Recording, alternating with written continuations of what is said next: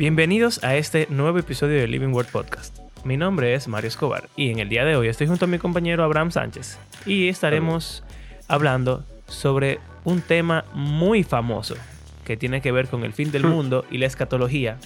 Algo que ustedes seguro han visto en películas o le han dicho en sus iglesias y les ha causado un poco de temor a sus hijos, a sus hermanitos o a ustedes mismos cuando eran pequeños. Estaremos hablando del rapto en 10 minutos. Aquí vamos.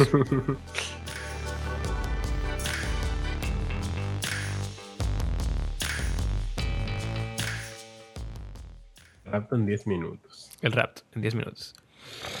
Se hace, se hace. Realmente un concepto bastante sencillo. ¿Verdad? Sí. O sea, hablamos, la última vez que hablamos de escatología, hablamos de la segunda venida. Dijimos que eso es el, la venida del Mesías y el establecimiento de su reino. Eh, y cómo ya eso tiene que ver como con la segunda la nueva creación, el fin del mundo eh, y ya Jesús hacer que todo lo que está mal esté bien. Eh, entonces, eso cuando venga Jesús por segunda vez. El rapto Sí. eh, es un evento que está relacionado con la segunda venida y entonces hay dos formas de interpretar lo que es el rapto según lo que se ve en la Biblia. Una es la forma popular, súper, súper, súper popular, y la otra es otra forma que no es tan popular, aunque quizás sea un poco más sencilla de explicar. Pero entiendo que lo más inteligente sería empezar con la forma famosa, popular, que todo el mundo va a entender. Exacto. Por favor, ilústranos. Leo el pasaje clave. Dale. Ok. Pero no queremos, hermanos, que ignoren. eh, Bueno, generalmente no se comienza a leer desde aquí, pero bueno. Dale, dale. No quiero que ignoren acerca de los que duermen, de los que están muertos, para que no se entristezcan como lo hacen los demás que no tienen esperanza. Porque si creemos que Jesús murió y resucitó, así también Dios traerá con él a los que durmieron en Jesús. Por lo cual les decimos esto por la palabra del Señor, que nosotros los que estemos vivos y permanezcamos hasta la venida del Señor, no precederemos a los que durmieron. Ahora viene la parte clave. Pues el Señor mismo descenderá del cielo con voz de mando, con voz de arcángel y con trompeta de Dios, y los muertos en Cristo se levantarán primero. Entonces nosotros, los que estemos vivos y que permanezcamos, seremos arrebatados juntamente con ellos en las nubes al encuentro del Señor en el aire, y así estaremos con el Señor siempre. Por tanto, confórtense unos a otros con estas palabras. Amén. Entonces ahí claramente dice arrebatados. Uy. Sí. Ese es el único pasaje de la Biblia que habla del rapto. No. ¿Cuál es el Otro. otro? Ah, dale. Entonces, sin contexto alguno, estarán dos en el campo. Eso no habla del rapto. Uno será llevado. Ese, ese pasaje no habla del rapto. será dejado. No, no lo dos leas. mujeres, escucha, dos mujeres estarán moliendo en el molino. Una será llevada y la otra será dejada. Por tanto, velen, porque no saben en qué día viene su Señor. Pero entiendan esto, si el dueño de la casa hubiera sabido a qué hora de la noche iba a venir el ladrón, hubiera estado alerta y no hubiera permitido que entrara en su casa. Por eso también ustedes estén preparados, porque a la hora que no piensan, vendrá el Hijo del Hombre. Ok, ese pasaje no está hablando del rapto. Ese pasaje hay que leerlo en su contexto y vamos a ignorarlo completamente porque Se Eh, usa para hablar del rapto. se usa por lo del rapto, pero el que lo lee con entendimiento se da cuenta de que quedarse es lo bueno. es malo. No, no, Exacto. eh, quedarse es bueno e irse es malo. Cuando hablamos del rapto, por lo regular, irse es lo que uno quiere, ser raptado. Sí, sí. Pero en ese pasaje, ser raptado es malo, significa que, que te van a matar. lleva, eh, se lo lleva el día. Exacto. Porque está hablando de la destrucción de Jerusalén, del templo y de cómo los romanos iban a llegar y iban a atacar todo eso y van a matar mucha gente. Entonces, el que se lo lleva, el diablo. Es- preterista de tu parte. Lo siento, es porque se acabó todo. Bueno, Eh, pero vamos a decir que, que ese pasaje sí lo usan para hablar del rapto. Y después, tanto los otros pasajes que hablan de la segunda venida, que algunas personas lo meten en, ese, en esa fundita de rapto. Ok. es que lo que pasa es que si tú tienes esa postura, todo lo que diga venida de, del Hijo del Hombre o la venida de Jesús se va a ver dentro de ese contexto generalmente. Bueno, pero es que es extraño porque, porque están las dos cosas, la venida de Jesús y el rapto. Entonces, hay que saberlo diferenciar. En caso de que sean eventos diferentes. Entonces, el rapto. Em, en la postura que habíamos mencionado, que fue nuestro primer, primer episodio sobre la escatología, que se llama premilenialismo dispensacional, dispensacional, que es la postura más popular en círculos occidentales eh, y latinoamericanos, bla, bla. Ok. Se entiende que antes de que empiece todo lo que tiene que ver con el fin del mundo, que involucra tribulaciones, pruebas, persecución eh, y una serie de cosas, antes de todo su evento, que por lo regular eh, relacionamos con el fin del mundo, Jesús se lleva a la iglesia. Los cristianos que están en el mundo son raptados para desaparecer del mundo. Entonces, si tú y yo estamos aquí, por ejemplo, y llega el rapto, significa que ya de mañana en adelante va a empezar el fin del mundo. Y significa que tú y yo vamos a desaparecer y el podcast se va a quedar por mitad y nadie nunca lo va a escuchar porque no va a haber ningún Mario que lo edite y lo suba. Y nunca va a terminar de grabar si la computadora se va a, a quedar prendida por siempre hasta que llegue alguien que no es cristiano y la pague. Porque todos los cristianos del mundo, de todo el mundo, que estén vivos en este momento, van a desaparecer y van a ir al cielo. Y se va a quedar la ropa atrás. Bueno, lo de la ropa es por una película eh, medianamente popular que se llama Left Behind. Que es una serie de, una serie de libros, realmente. Eh, que adaptaron a alguna película. Y ahí la gente, cuando llega el rapto, se va la gente, pero deja la ropa. Y hay, hay veces que la gente como que tiene esa idea de que, de que, ah, tú estás aquí y entonces va a llegar Jesús o va, a llegar el fin del mundo y entonces los carros, la gente que esté manejando en carros, que son cristianos, van a desaparecer y van a haber accidentes en la calle. Y en esa película en específico... Eh, eh, literalmente, el snap de Thanos. Ajá, exactamente, como el snap de Thanos. El chasquido. En verdad, es una, escena, una excelente escena de rapto. Literalmente. y comienza a haber accidentes y de todo así. Eh, en esa película. Mira, oye, eso de, de, antes de la tribulación. Dice en el siguiente capítulo, varios versículos después, dice: Porque no nos ha destinado Dios para ira, sino para obtener salvación por medio de nuestro Señor Jesucristo, que murió por nosotros, para que ya sea que estemos despiertos o dormidos, vivamos junto con Él. Entonces, la gente que cree en el rapto como esto antes de todo lo que tenga que ver con el fin del mundo, entienden que parte de Dios salvarnos incluye salvarnos de ese momento de tribulación y de persecución del fin. Tú sabes que hay uh, unos pocos que son mesotribulacionistas. Sí, yo sé. Casi, casi no existen, pero dicen que como dicen que hay siete años de tribulación, dicen que a los tres años a los tres años y medio es que pasa el rapto. Sí. Pero bueno, eso. Hablaremos de la, tribulación eventualmente en algún episodio. Em, pero bueno. Entonces, ¿qué pasa con la gente que son raptadas? Básicamente se van al cielo hasta que se acaba el mundo. Cuando llega la segunda venida, que Jesús viene a la tierra, ahí los cristianos que fueron raptados, que están en el cielo, bajan con Jesús y vienen a la tierra.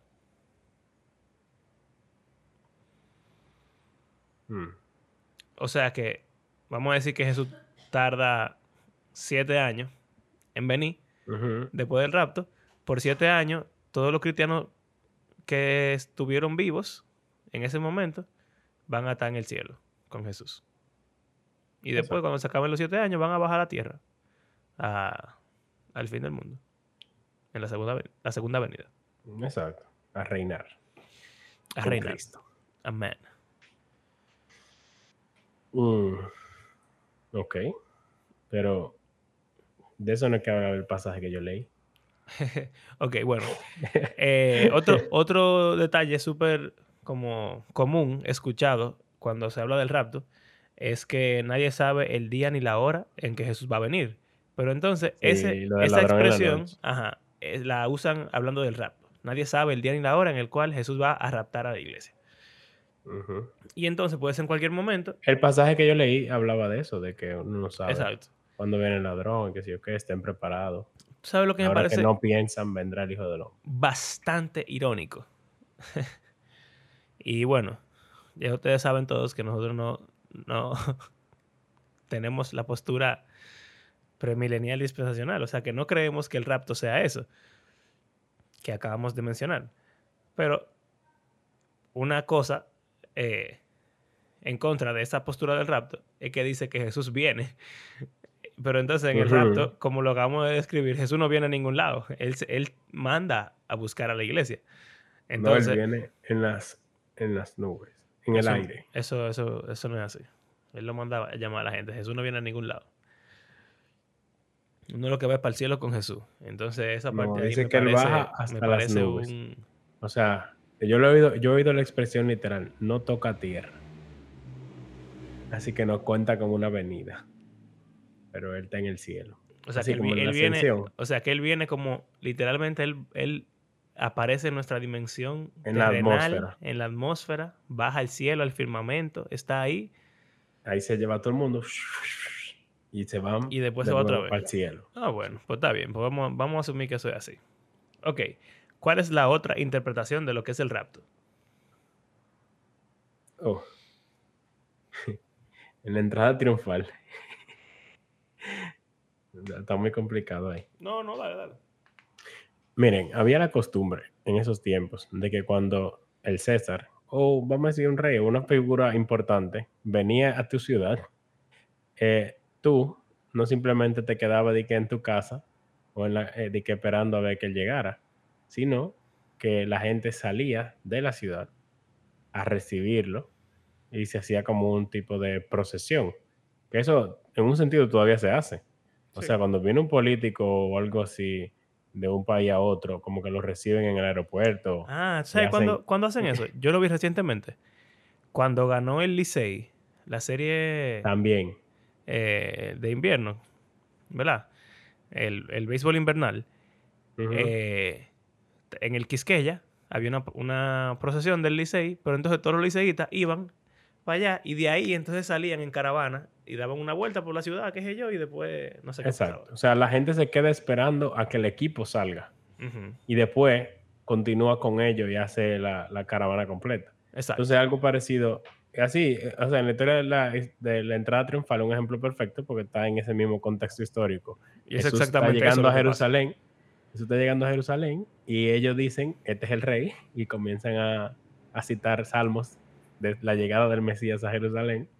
Y de todo, y a ponerle palma y manto y no sé cuánto, sale la gente de la ciudad a recibirlo y luego entran a la ciudad junto con él.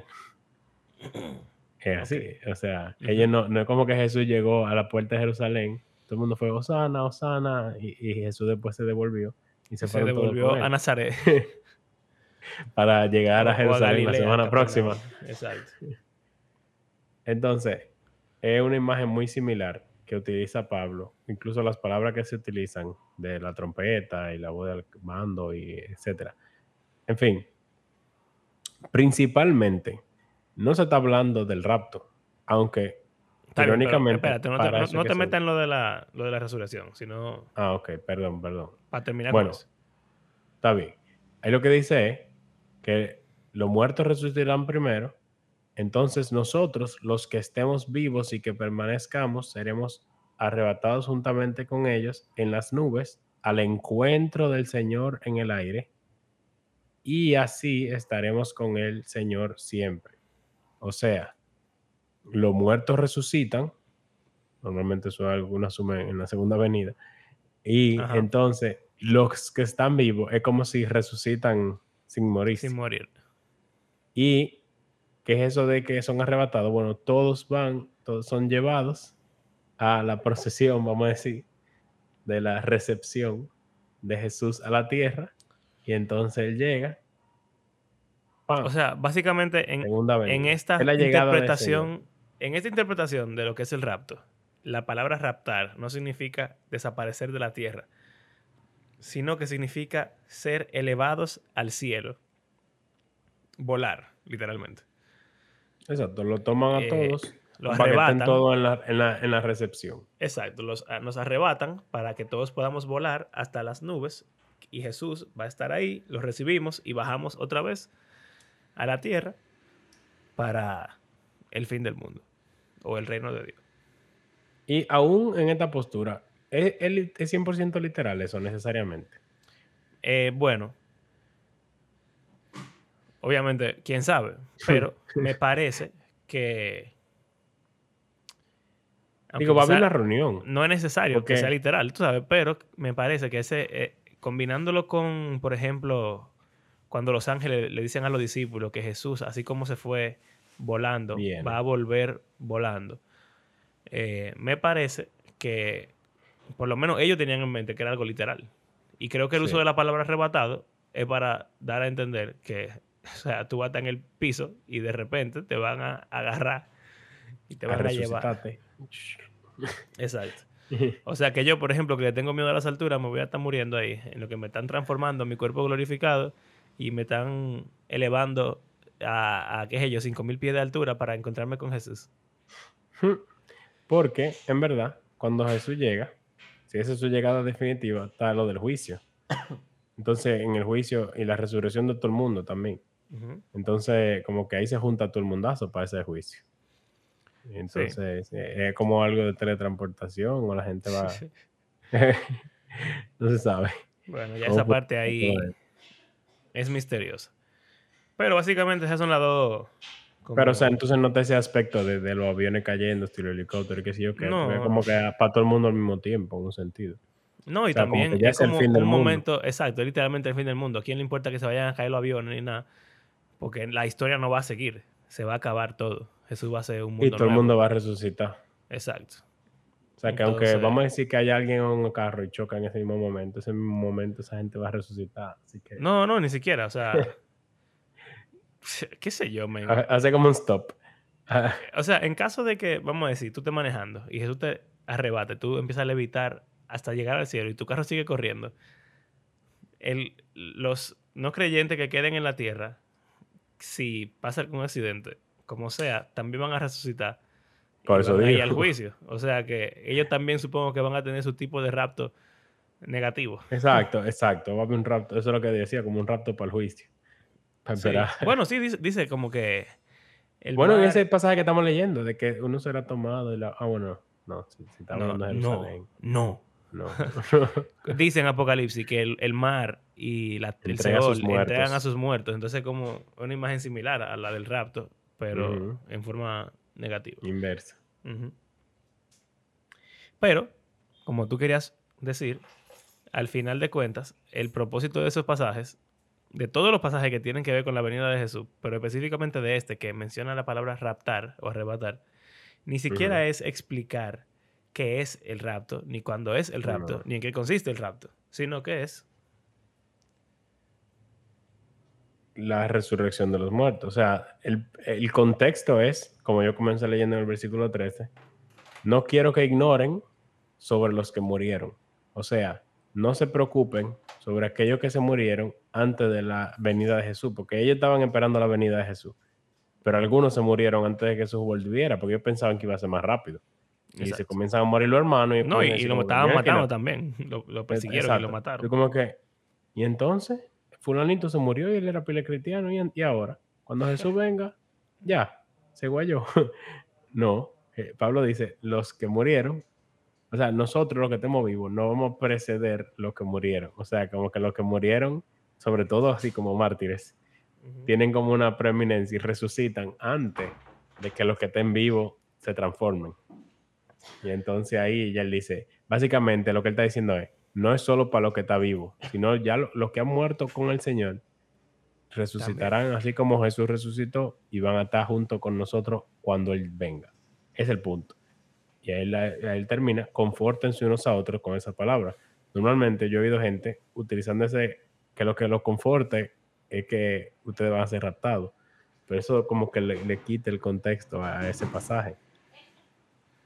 Sí, claro. Y tú sabes que me parece que le, eso le da mucho peso a la idea de que lo que ellos estaban esperando era un reino en la tierra, que el Mesías reinara en su reino eterno en la tierra, porque lo que yo estaba pensando, ah, esta gente se murió, así que ya no van a poder disfrutar del reino de Cristo. Como si la única forma de poder disfrutar del reino de Cristo es estar vivo y en la tierra. Eh, entonces Pablo está diciendo, o sea, sí y no. Ellos no, ellos van a disfrutarlo a pesar de estar muertos, pero sí, tú tienes que estar vivo. Lo que pasa es que eso te va a revivir. Sí, hay otro pasaje que habla de, eso del revivir estando vivo, que es en Corintios 15. En verdad es súper interesante ese ah, pasaje. Sería bueno que lo leamos en otro episodio. Pero él dice de que, eh, esta, que la carne y la sangre no pueden heredar el, reino, de, Dios, Ni lo que se corrompe hereda lo incorruptible. Así que les digo un misterio. O sea, cuando en la Biblia se habla de misterio es algo que se está revelando, no es algo que, que quede inconcluso. No todos dormiremos, pero todos seremos transformados, que es lo mismo que dice aquí. En un momento, en un abrir y cerrar de ojos, a la trompeta final, pues la trompeta sonará. Y los muertos resucitarán incorruptibles y nosotros seremos transformados. Es necesario que lo incorruptible, que lo corruptible se vista de incorrupción y lo mortal de inmortalidad. Entonces, básicamente está hablando de lo mismo. E, el, o sea, de la realidad, de la resurrección, aún de lo que están vivos, para heredar el reino de Dios. Exacto. Ese es como el enfoque. En cuyo caso el rapto, el rapto tiene que ver más con la transformación y la glorificación de los cristianos y menos con trasladarnos. Irse. Exacto. Con escapar la tribulación. Exacto. Pero, obviamente, son dos posturas. Hay mucha gente que cree una, hay mucha gente que cree la otra. Eh, a pesar de que nosotros tengamos nuestra idea, no significa que... Claro. Eh, obviamente, creemos que los demás estén equivocados, pero no de una forma hostil. hay mucho relajo de, los que creen en el rapto y los que no. Que di que, que yo quiero ver si van a pedir que el Señor lo devuelva cuando no esté raptando. bueno, dijimos que, hablar. ¿eh? Yo creo que en todo caso, eso no es nada comparado con lo inverso. De tú te parando un rato que no llegue. Exacto. Y dije, ¡ay! Me voy para el infierno. Pero al final no. No, la tribulación. Estoy sufriendo porque no viene el rapto. No, porque eh, si, si sufriste porque te vas al infierno, si en, en, el caso de ellos, me imagino. Mm. Bueno, Dijimos que íbamos a hacerlo en 10 minutos. Nos tomó como 20 minutos. Pero está bien. Eso es el rapto en 10 minutos. Y el otro rapto en 10 minutos. Bueno. ¿Cuál es el rapto correcto? Solo Dios Lea la Biblia. Bueno. Lea la Biblia. Quizás eso no sea suficiente. No. hay, hay, un libro, yo creo, de, de Sonderban dediqué. Eh, ah, Four Views. Tiene que haber uno. yo, creo que Tiene que haber uno así. Bueno, gracias por acompañarnos en este breve episodio. Recuerden que creemos que la Biblia es un libro que está vivo y que tiene el oh. Fuimos ratados, fue.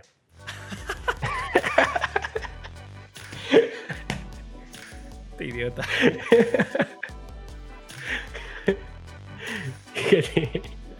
un libro que está vivo y que tiene poder para transformar la vida de sus lectores y todo el mundo.